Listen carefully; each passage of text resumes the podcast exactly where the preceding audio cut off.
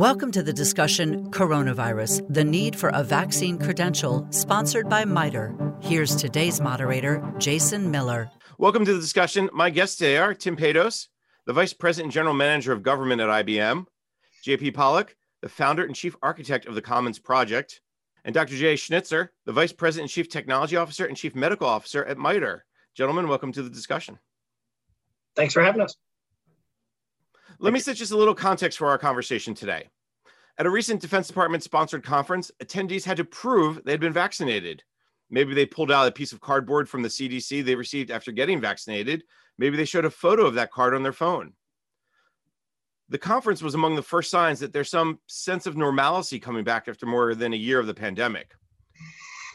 With more than 160 million Americans having received at least one dose of the COVID 19 vaccine, the broader question now must be asked what steps do we as a society need to take to return to those pre COVID times of concerts and movies, sporting events, and, and all those things that we enjoyed in, in, as part of a mass gathering? And we don't have to worry about a massive outbreak. One of those ideas is the use of vaccine credentials as a key to opening up society. The idea would be to create a privacy preserving health status verification app that would be as easy as online banking. They must be digital first, but not digital only, to ensure all citizens have the wherewithal to take advantage of the vaccine credential. Technology companies and federal, state, and local governments must address common fears and concerns, real or perceived, about the vaccine credential, including those around privacy and security of medical data. And that's where my guests will come in today. Once again, I'm joined by Tim Paydos, the Vice President General Manager of Government at IBM, JP Pollock, the founder and chief architect of the Commons Project, and Dr. Jay Schnitzer, the Vice President and Chief Technology Officer and Chief Medical Officer at MITRE. Let me start with the basics. What is the vaccine credential? Discuss this concept, how it would work. Let me start with Tim, because IBM has been obviously part of the leading edge on this. Well, thanks, Jason. First off, thanks uh, for having me on. It's uh, great to be here today. Honored to be joining this uh, this interview with my two distinguished colleagues, Jay and JP. We all sort of work in the same space and are focused on the same objective, which is how do we return to some sense of normalcy, get the economy open, and and uh, and move forward. When you talk about the digital health credential, I think it's important to talk about what it's not first. You hear a lot out there about you know vaccine passports and that sort of thing. It's it's it's not that. Okay, all a digital health pass is is an electronic equivalent of this your CDC card. Now this is great and this is what I can use to verify my um, my vaccination. But there are some issues with it. One is it's paper, doesn't fit in my wallet, which means I'm going to stick it in my jeans. Which means, being the klutz that I am, this is going to go through the wash sometime in the next uh, the next couple of weeks. Um, I when I got vaccinated, I asked UConn Medical Center here in Connecticut, "What do I do if I lose my card?" They didn't know. They said, "Call the state." Where do I call the state? Okay, so getting that replaced is going to be a challenge. Um, the second thing is that this can be, you know, anyone good with PowerPoint can cook this up, uh, you know, counterfeit this within about 20 minutes. So all a digital health pass is, is an electronic version of your paper card. For instance, New York is using the New York Excelsior Pass. My daughter happens to go to school in New York, uh, New York City, and I have another daughter in Utica. So here's, here's that pass. Um, there's no personal identifiable information on it other than the name and the date of birth. Um, it does not uh, call back home when I go to verify it. It exists at the edge on my on my uh, phone, and then someone can use that to verify to verify. So it's voluntary. You don't have to use it. You can use the paper pass, or you can print off your your uh, digital health credential off of your phone or your laptop. It's secure. It's private. It secures privacy, and it's also interoperable. And really, what it is is about trust. You could say that in the last year or so, many residents have lost a little bit of trust or faith in their societal institutions in general and government and in particular. And just because the government says, okay, it's great, Tim, you can go out and get on a cruise, for instance, doesn't mean I'm going to be super eager to get on that ship unless I know that A, they're sanitizing and doing social distancing, and B, that they're taking reasonable precautions that the folks that are going to be joining me on that boat have either been tested or they've been immunized. And that's what the, that's really about convenience and giving me a sense of level of trust and comfort that it's okay for me to leave my house and rejoin the economy. Tim, you bring up some uh, interesting points because, and I think that's it's a key thing to repeat. Not about PII, very simple. You, you own it on the edge of your phone. It's not in some central database that the government's going to collect. I think those are some of the fears as I've been doing research around this that has come up. How to ensure that this is not just going to be some massive database. And, and I think people are uneasy about that concept. And I think that's why the, the, a lot of times the, this idea of vaccine credentials, vaccine passports, whatever we're going to call them, has gotten maybe a little bit of a bad rap. Is is that the message that you all have been trying to kind of get out of kind of what this is and what this isn't? Absolutely. So, you know, the good news is that there are capabilities, technical capabilities that exist today that actually have come of age today um, that allow us to do things we weren't able to do three to four years ago. So if this pandemic had hit, say in 2015, and we wanted to create the equivalent of a digital health credential, what would we have done? We would have gone out and built some intergalactic centralized database that had everyone's information in it. It would take us three years to build, probably wouldn't work that well anyway. Um, and it would be such a target for cyber attacks, right? What this allows us to do using things like um, blockchain, uh, QR codes and encryption is to leave that information distributed and just create the ability to interoperate where we are not creating that central database and we're not carrying PII on our phone and we don't have to call home every time you do a verification. So this is very important in Europe, for instance, where they're really concerned, concerned about privacy. When you scan at the edge your credential and someone verifies it, that verification happens at the edge. It does not call home to the database, centralized, the authorized issuer to say, has Tim actually been, been immunized or tested? Because what that would do would leave a breadcrumb for the government to see that I got on this train or this airplane or went to this sporting venue. And that makes people really, really nervous.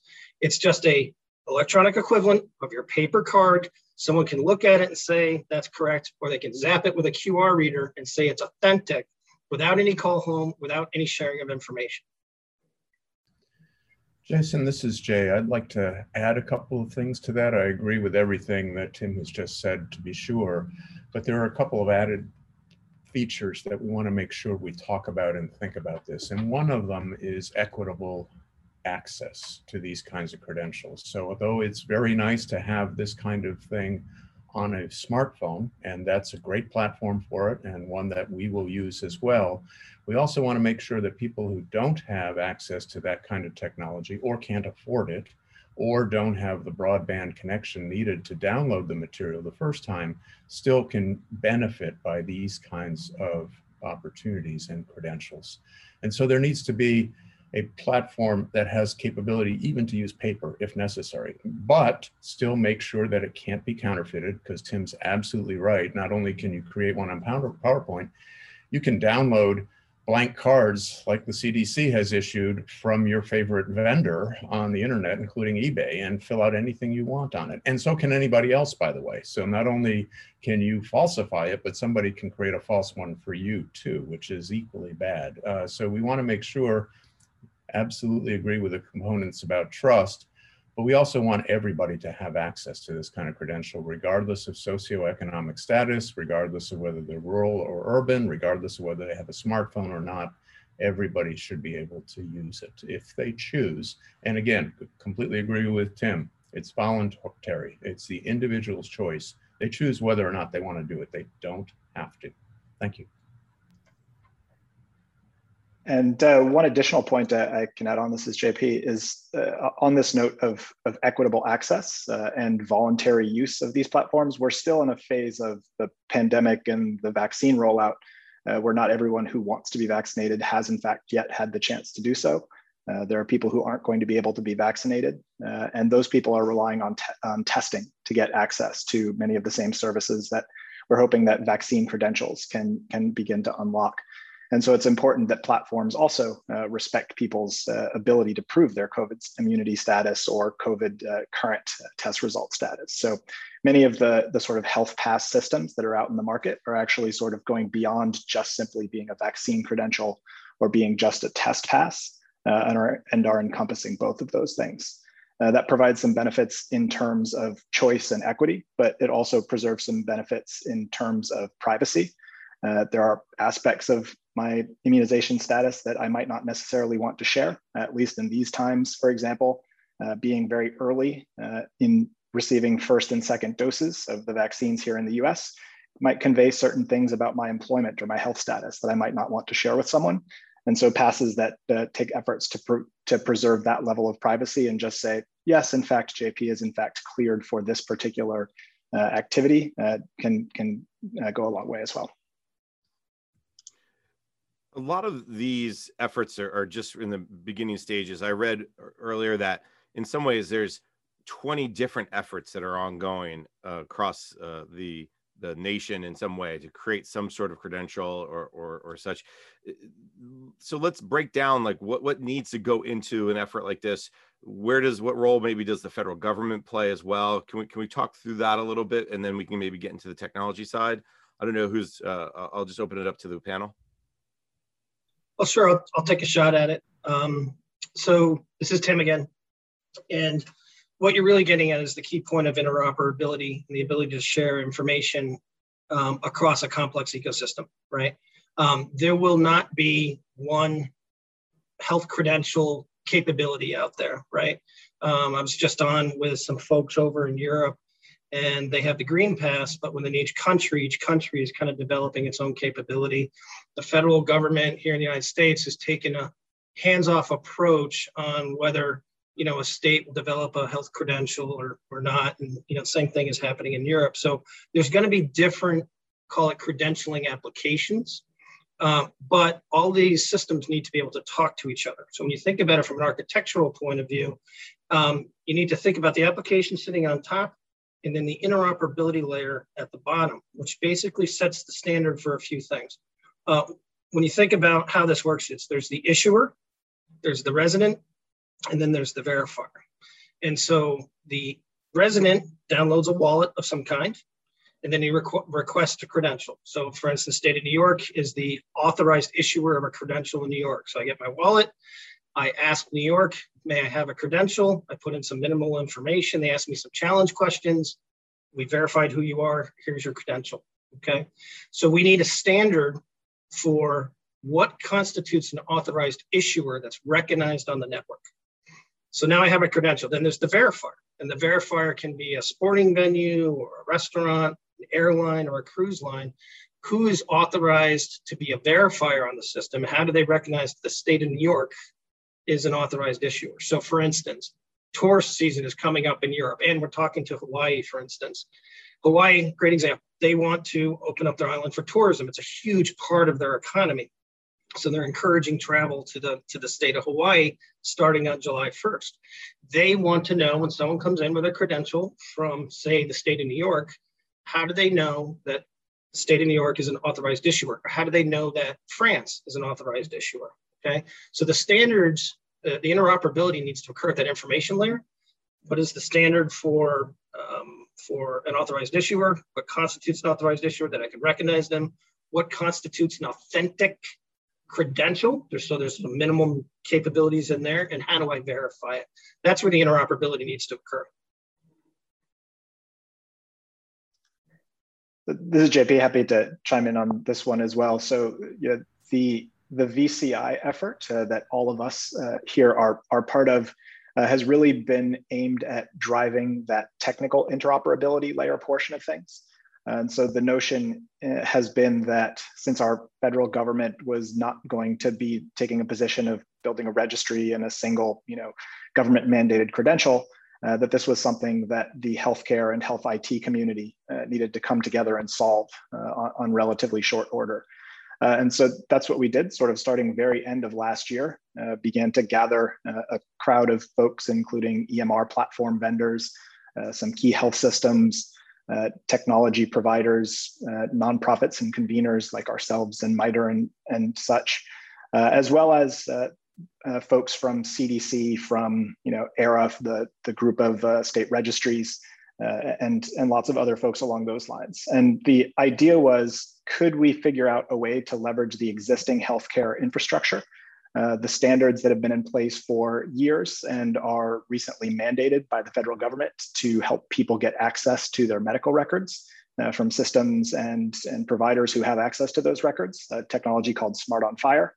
And could we marry that with sort of the newest and best technologies for helping us gain access to all of those decentralized features that Tim was talking about earlier, so that these things can live on our phones, they can be completely portable and yet still trustworthy, uh, no matter how we end up conveying them to, to verifiers on the other side of things. And so for that, we leveraged the new W3C verifiable credential format and essentially sandwich those two things together. So the underlying uh, data payload comes from health IT infrastructure so that hospital systems and pharmacies are really easily able to produce these data in a format that we can all share. And then we're able to package that up in a way that, that makes it trustworthy.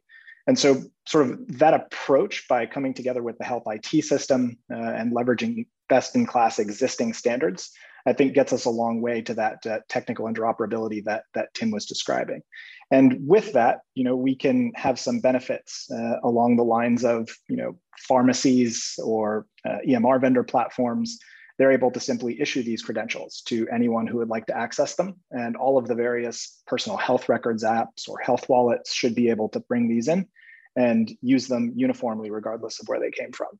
Uh, apps like IBM has built for New York, uh, the Excelsior Pass. We don't want to go and redo all the work that IBM has done in New York to get New Yorkers access to our records.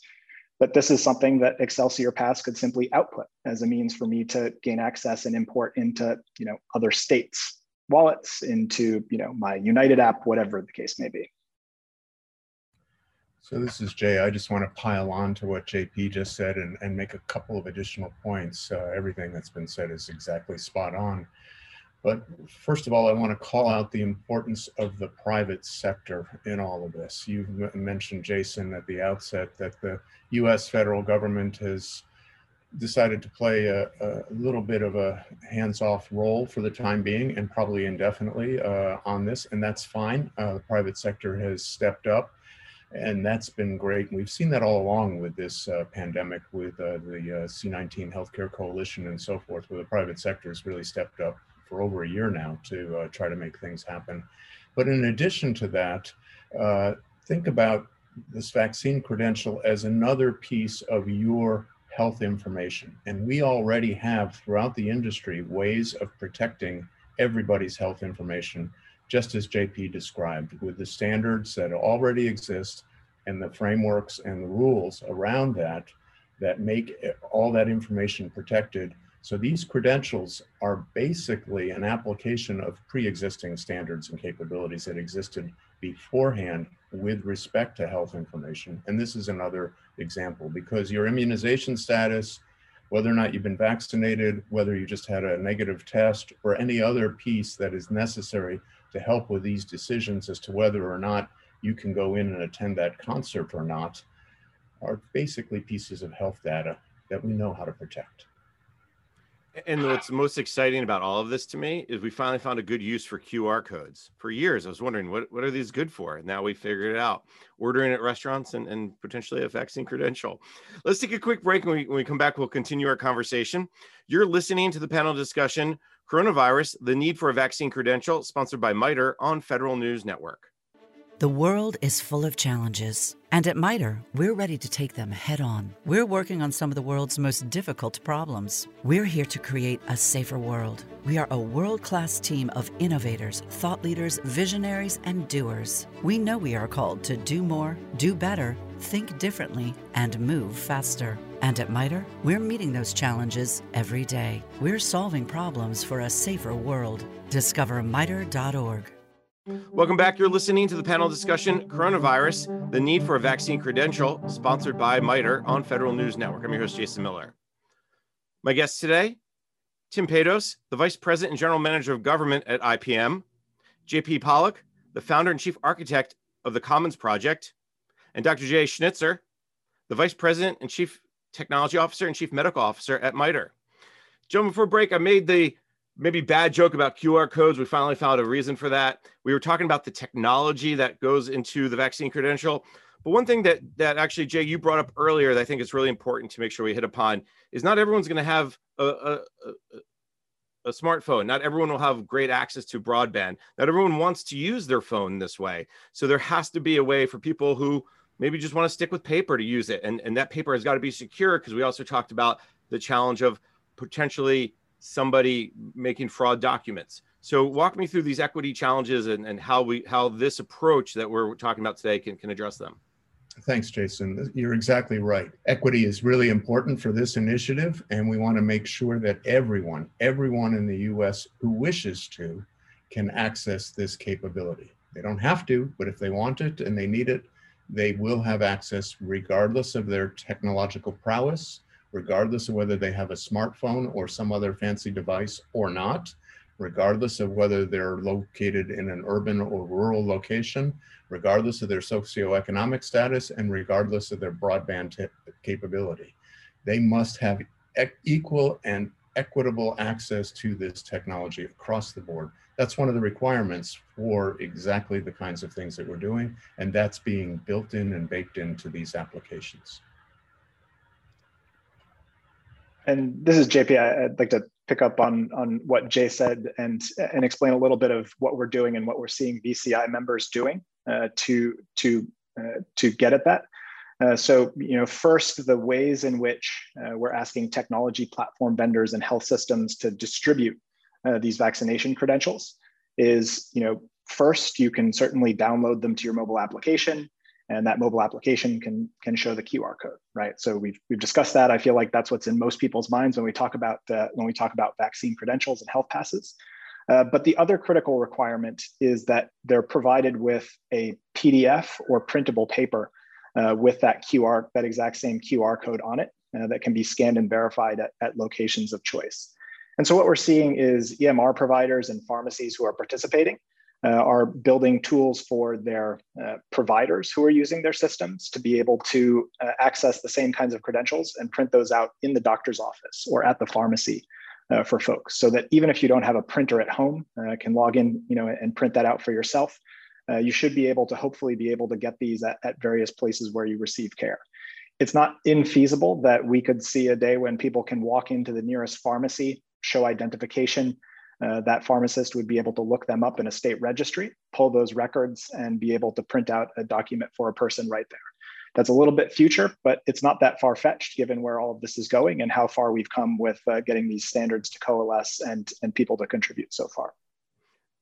And in fact, real quick, JP, just going building on your idea, through uh, Bluetooth and other types of uh, near field readers, you could probably get that send that document from your phone to a printer at a pharmacy just as easily as you described it uh, as long as you you know could show two forms of id right? Your your the credential on your uh, um, your credential not maybe not on your phone because you don't have it but but the ability to show your id and something else and then you could just go from there with a printer. I realize as i'm describing the near field and, and bluetooth you have to have it on your phone to do that.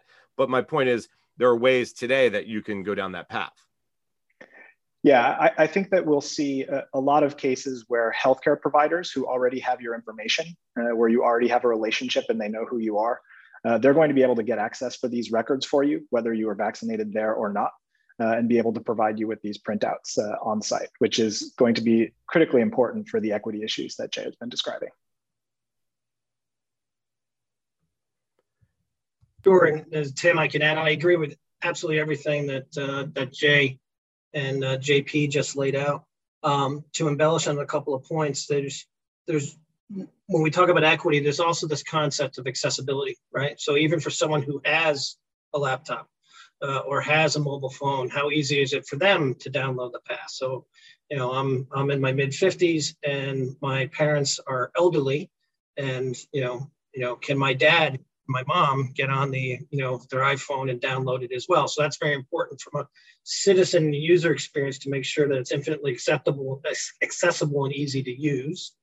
Uh, then there's the concept of equity and inclusion from a geographic point of view right? So um, you know, working with some of the the um, um, the Appalachian states, for instance, that don't necessarily have great, um, you know, Wi-Fi or, or cell phone coverage um, in some of the rural areas. Even in even in upstate New York, there's some areas where there there isn't great uh, great cell phone coverage. So ensuring that you have it local on your phone, or to JP's point, that you can print it out. And then the third piece is absolutely, um, you know, the administrator of your shot uh, can be, you know, they will can have access to the system as well, and and sitting side by side with you access the credential and print it out so that you can carry it around. So um, the technology is infinitely capable. It's coming up with the policy and the governance of, of who can actually, you know, print out the uh, print out the pass.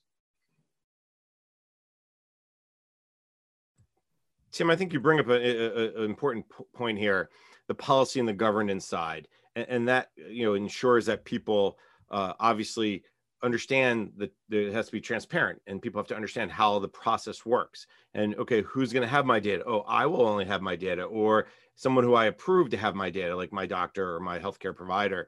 Is that how is this the the the vaccine credential project how the, the work that you all are doing addressing those big challenges? Well, you know, the good news is there's companies like MITRE and and folks like Jay who uh, you know it, you know are, are are really helping us drive uh, some of the processes and the interoperability standards, et cetera. You know, the uh, the VCI initiative uh, helps out a great deal with that, a great deal of that as well. Um, and then, you know, each of the state governments that we are working with and and over in Europe have, um, you know, policy teams um, to kind of meld the, you know, uh, you know, to address some of these issues. And, and then the key piece is ensuring that whatever policy, and this is where IBM spends a lot of our time, whatever policies are set, that we can actually bake that into the technology because that, that, that sets the guardrails and the rules state by state and authorized issuer by authorized issuer of what you need to embed in into the actual interoperability layer in the application and ensure that whatever rules that, that state sets that it satisfies the verifier. So if i go from new york to hawaii ensuring that Hawaii will recognize that, yep, New York's rules about how they're issuing this credential are thumbs up from us. We will accept that as an authorized credential. And Jason, uh, Tim makes exactly the right points, but people still worry, many people still worry about how do I keep control of this? And is somebody else watching over all this and controlling it for me? Or is somebody telling me this is what I have to do and I don't have freedom of choice. And so our response is this is all about freedom of choice. Each individual gets to decide whether they want to use the credential or not and whether or not they want to participate in the activities which going forward are going to require it.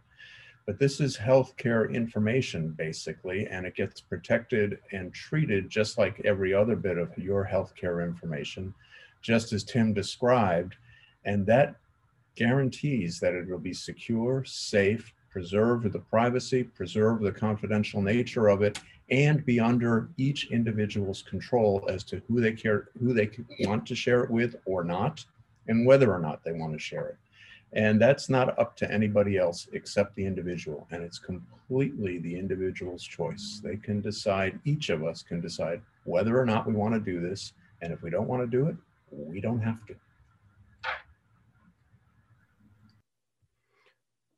I think that's a, a key piece that you said, Jay, because a lot of people believe this will be some sort of government mandate, and that and the government, uh, I think, as you said earlier on, you know, purposefully maybe uh, decided not to get involved in that scene. That it's it's very much a third rail, a slippery slope, whatever analogy you want to use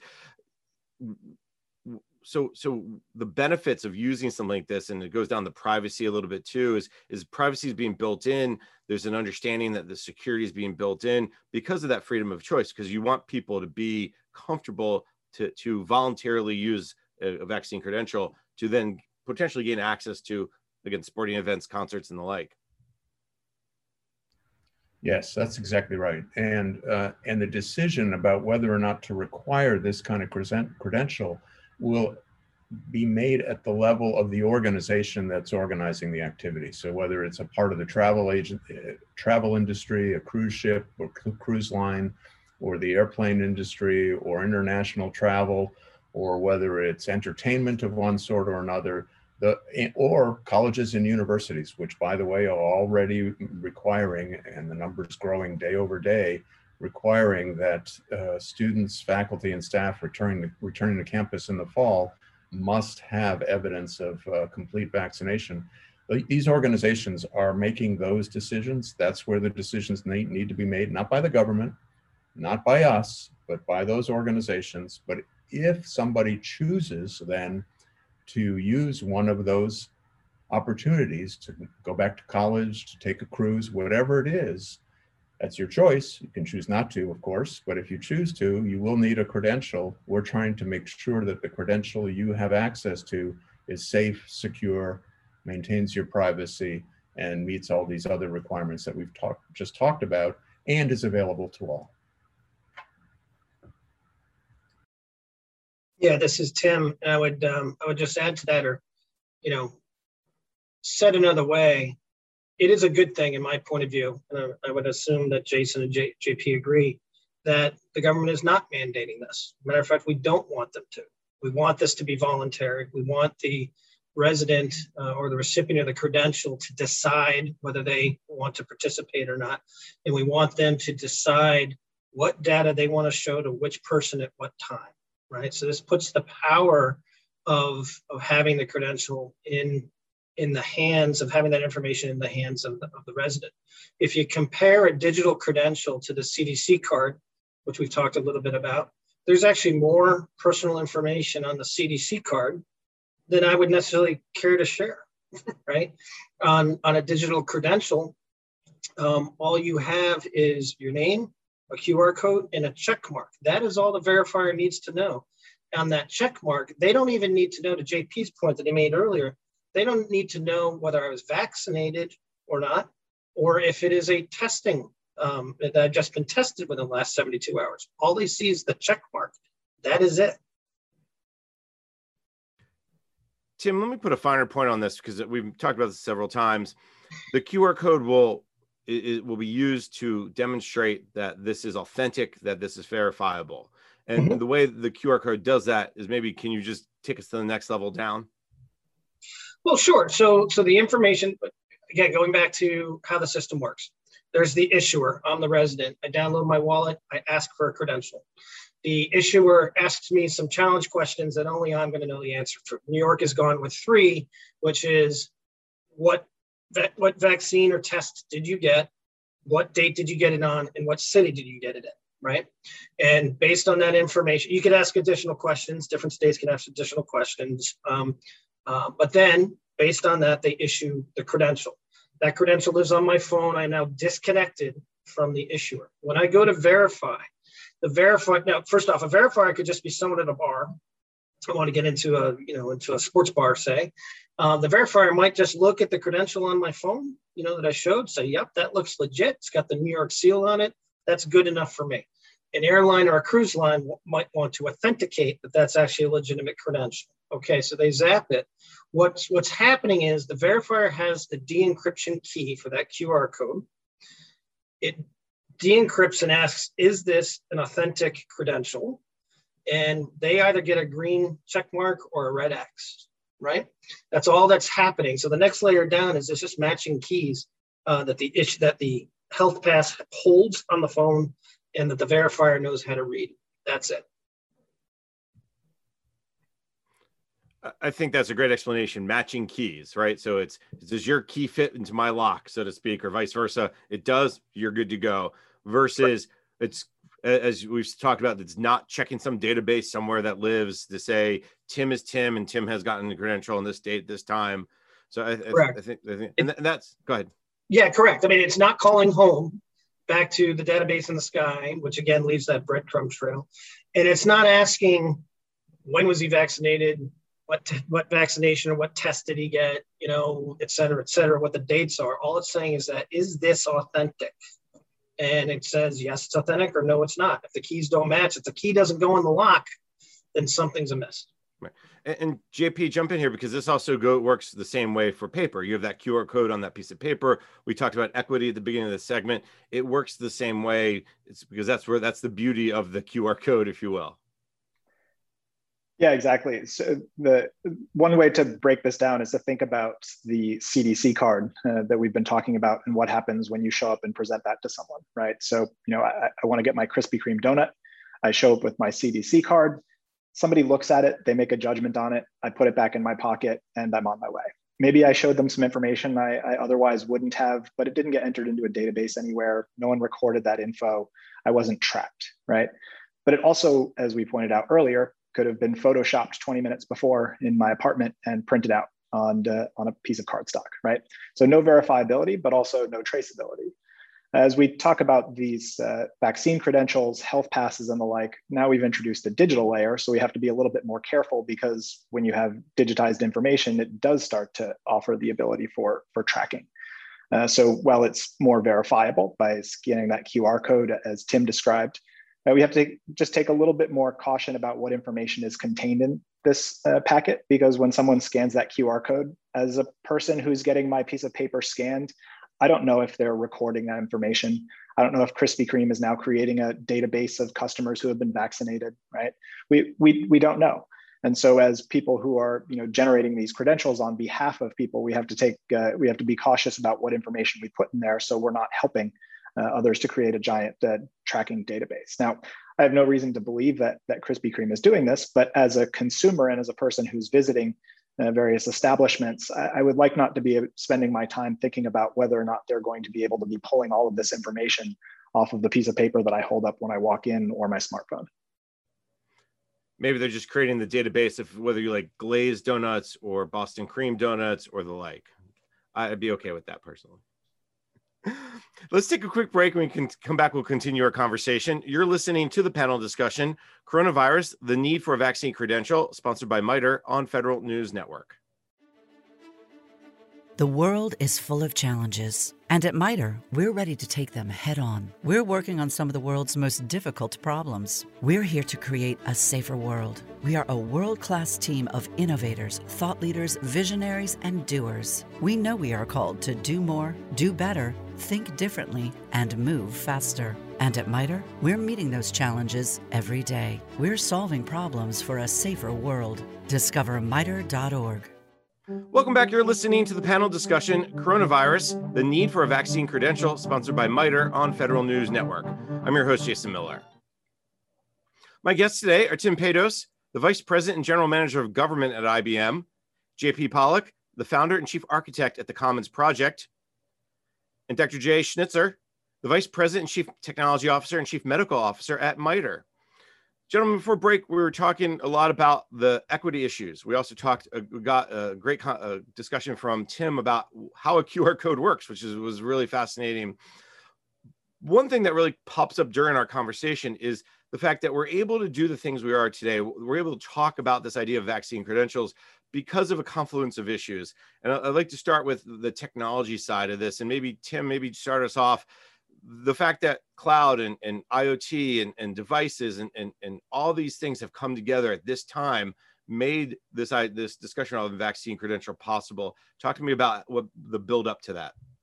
Yeah, well, so again, I mentioned earlier on in our conversation that you know three to four to five years ago, if it was 2015, had COVID hit and we started talking about digital health credentials, we would have taken a completely different approach, right? Because the type of capabilities that are real now, that are industrial strength and are proven, um, they've all come to age at sort of the same time, right? So when you think of blockchain as being sort of core to this, but also the the um, importance of a hybrid cloud capability so that we can share information across an ecosystem, uh, across different uh, you know cloud environments uh, things like IoT and having information out at the edge where I can actually put a credential on my phone, um, uh, the security that goes with it. Um, each one of these capabilities, IoT, hybrid cloud, artificial intelligence, blockchain, are each transformational and revolutionary in their own right. As transformational and, re- and revolutionary as like e-business was in you know 2000, yet they're all happening at exactly the same time. They're converging exactly at the same time that we need them to, and at the same time that we have this demand, which is we have a big problem where you know desperate times call for desperate measures. We have this demand for this type of capability at the same time as convergence is happening. So it's it's more luck than anything else, uh, but it puts us in a good spot to be able to address these issues.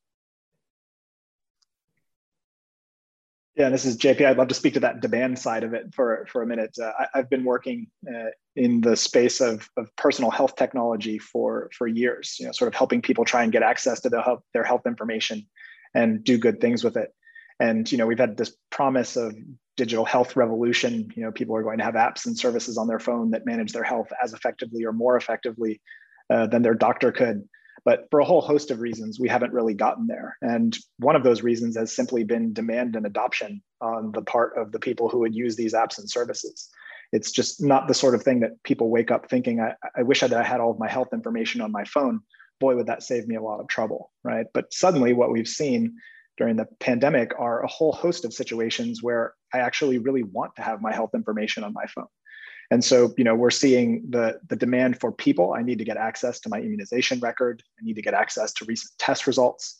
And I need to bring that down to my, my device so that I can, you know, get on a flight or, or walk into, uh, into a venue.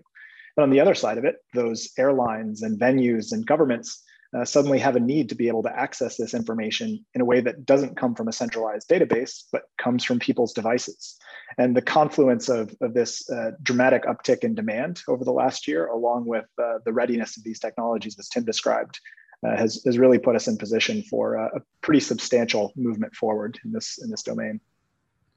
And Jason, this is Jay. I would add to that, and I agree with everything that uh, Tim and JP just said. I would add to that that COVID, the last year, year and a half, has been an enormous catalyst for all of these events.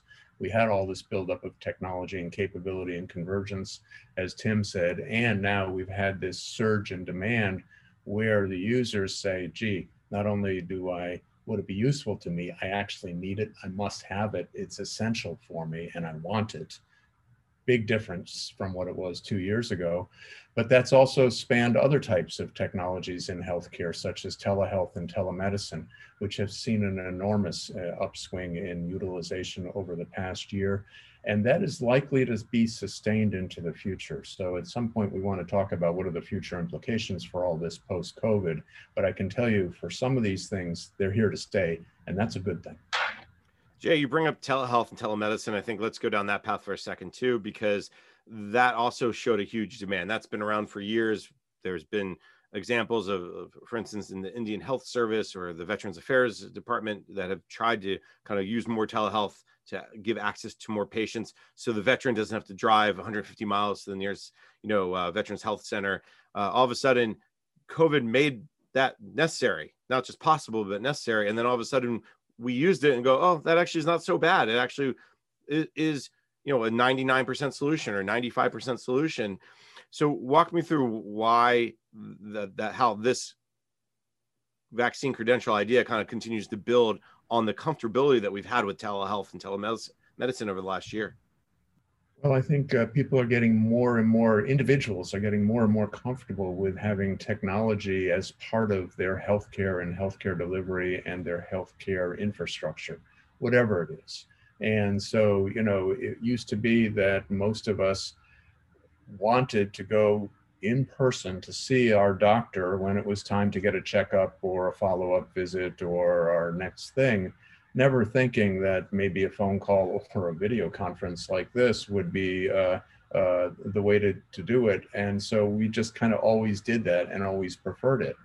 But now, by the way, uh, if you're calling for a follow-up visit or uh, or a quick check-in or a prescription refill, it's much easier if you don't. First of all, you can schedule an appointment on much shorter notice. Secondly, it doesn't take nearly as much time. You don't have to find a, a sitter for the kids. You don't have to get changed into fancy clothes. You don't have to jump in your car and drive and then find a place to park. You can just get on your computer, and have a conversation. Next thing you know, your prescription's renewed. Uh, and suddenly people are realizing there are real advantages to all of us in our everyday lives from having these capabilities and being able to use them at scale. And we're going to continue to do so for many, many things going forward. Yeah, that's that's exactly right. Now, one of the questions I get asked from government leaders is, um, okay, we're we made all these investments in remote working capability, made all these investments in modernizing our back end to go to hybrid cloud because we need to be able to scale up and down. You know, all these types of things that we've done to build greater business resiliency and more flexibility and agility in the last year. Is that is that going to go away? And the answer is no. They may scale down, right? And we may we may um, you know, scale down the operations, but we need to be ready for whatever the next big thing is, right? Whether it's, uh, you know, the next pandemic or some sort of big climactic event, uh, who knows? Godzilla, right? We need to be ready to be able to scale back up when when the time comes. We are working, living in an increasingly interconnected and therefore fragile society. About a month ago, one cargo ship went off course by 30 yards, okay? 30 yard navigational error, got stuck in the Suez, and that had global repercussions starting first in Europe with the price of commodities and oil, but then rippled into the rest of the world in a very short period of time. It's all about how do we become more resilient, flexible, and agile to handle whatever the next thing is. I, love the, this conversation. We got to mention Godzilla, which is awesome, right? And uh, when uh, Jay talked about, we all look forward to going to see our doctor in person. Uh, maybe I'm just the outlier here, but uh, I always would prefer not to have to see the doctor ever. Uh, one of this actually opens the door really nicely to a broader discussion about the vaccine credential is not just about the vaccine credential. It's really a, a, a, the first step toward a much bigger, broader use of online, uh, digital, whatever we're going to call it, approaches to healthcare, to other things. Maybe uh, um, JP lead us off with with this discussion about what does how does the this vaccine credential open the door to more, to better, to what are the benefits that maybe are, are coming down the road? Yeah, I think that the uh, vaccine credentials and these uh, these digital health technologies are, are opening the door for uh, a few different kinds of opportunities. So one is just following, you know, exactly the the line of where this stuff is heading. So you know, information that's on my phone and is verifiable uh, that I can put to use in lots of other settings. So you know, we're starting with COVID vaccines and and COVID testing, uh, but you know, we've talked about people needing to uh, be able to bring their uh, immunization records to school uh, to get into colleges, uh, sending their entire immunization records uh, for kids to go to camps, things along those lines. Uh, that's a perfectly logical and very, you know, easy to imagine next step for for this sort of work, right? What other what other things might I want to prove from my healthcare information that now I'll be able to do so? But Jay had started touching on some of the other directions that this is going to go, uh, which are more related to, you know, now that people understand that they can have healthcare information on their devices, that they can manage healthcare, that they can manage their healthcare uh, remotely and digitally. Uh, what other doors is this going to open uh, in the future? And many of those uh, are some of those promised digital health technologies uh, that we've talked about. So, you know, we've seen good progress in the diabetes management space, for example. Uh, apps on your phone that consume vast amounts of information about your diet and exercise and blood, glu- blood, blood glucose levels uh, can use predictive algorithms to help you understand you know what you should be doing throughout the day uh, to maintain balance and in some cases even improve your condition and we've had a few limited examples of this but as people start to get access to more information and start to become more comfortable with digital services I think that we're going to see a lot of that moving forward. And one of the great benefits of this is that, well, today those early services may be focused on the smartphone owners and those who are, you know, receiving care at top flight institutions. The marginal costs of these digital services over time uh, become extremely small. And this is an effective way to roll out extremely inexpensive care uh, to the long tail of folks who over time are going to increasingly be having access to smartphones and digital technologies. And to Tim's prior point, these technologies exist here today. We're not talking about having to develop them four years into the future. So the rate limiting step is not about the technology side. It's about whether or not the users are ready to use them and adopt them. And so to JP's point, that's happening more and more. So each of us are thinking more and more about what can we use this handheld device for now that we understand how powerful it has been uh, in the last 12 months with COVID. And COVID has been the catalyst for all of this. We talk a lot about the the silver lining in this last year and a half of the pandemic, and it was, obviously it was a tragedy for a lot of people. But I think you have to look at the future too, and look at, at that the the benefits and, and the, the good things that have come from that sense of urgency. Tim mentioned earlier, you know, don't, don't let a good uh, uh, emergency go to waste, so to speak. Desperate times call for desperate measures. Uh, we're just about out of time, but I wanted to just bring uh, uh, Jay back in the conversation as the resident, maybe doctor on on the uh, on the panel today. this is all this must be very exciting for you both from a medical perspective and a technology perspective this idea that the the, the vaccine credential is, is real it can work it, it, can make a difference what has to happen for for for people to start using it to have trust in it where is what role does maybe the government have to play if any where do you see how do how do we get from here to there so to speak uh, with you know people using the credential feeling, feeling comfortable with it well, I think it's happening already. I think people are getting more and more comfortable with the idea. I think we have to have transparency. We have to recognize the concerns and answer the questions completely and honestly and openly and transparently and and and and acknowledge that people have just have legitimate concerns that we have to meet them where they are. That's happening. We also know that there's more and more of a demand for this so that's going as that's increasing that's uh, that's going to uh, persuade people that this is important. We also know that vaccines are working. And by the way, that's my take home and takeaway plea is please, please, please get vaccinated. We have over 50% as of today, over 50% of the American population vaccinated. That's great. It's working. All the numbers are going in the right direction. If we get to higher numbers, future state, we won't need a credential. Why? Because if we have enough of us vaccinated, we won't, nobody will need to verify or present a credential because we'll know we're all vaccinated. So future state, I hope we all get vaccinated and make at least this particular credential obsolete. But in the meantime, having it gives you a whole spectrum of choices of things you could do that you couldn't do otherwise. All right, very well said. Unfortunately, we are out of time for today. So let me thank my guests. Tim Paydos is the Vice President and General Manager of Government at IBM. JP Pollock is the founder and chief architect of the Commons Project. And Dr. Jay Schnitzer is the vice president and chief technology officer and chief medical officer at MITRE. Tim, JP, Dr. Jay, thank you so much for taking the time. Thank you so much for having us. Thank you. Thank it's you. great to be with you. I'm Jason Miller, and you've been listening to the panel discussion Coronavirus, the Need for a Vaccine Credential, sponsored by MITRE on Federal News Network. For more on this discussion, visit federalnewsnetwork.com and search MITRE. Thank you for listening to the discussion Coronavirus, the Need for a Vaccine Credential, sponsored by MITRE on Federal News Network.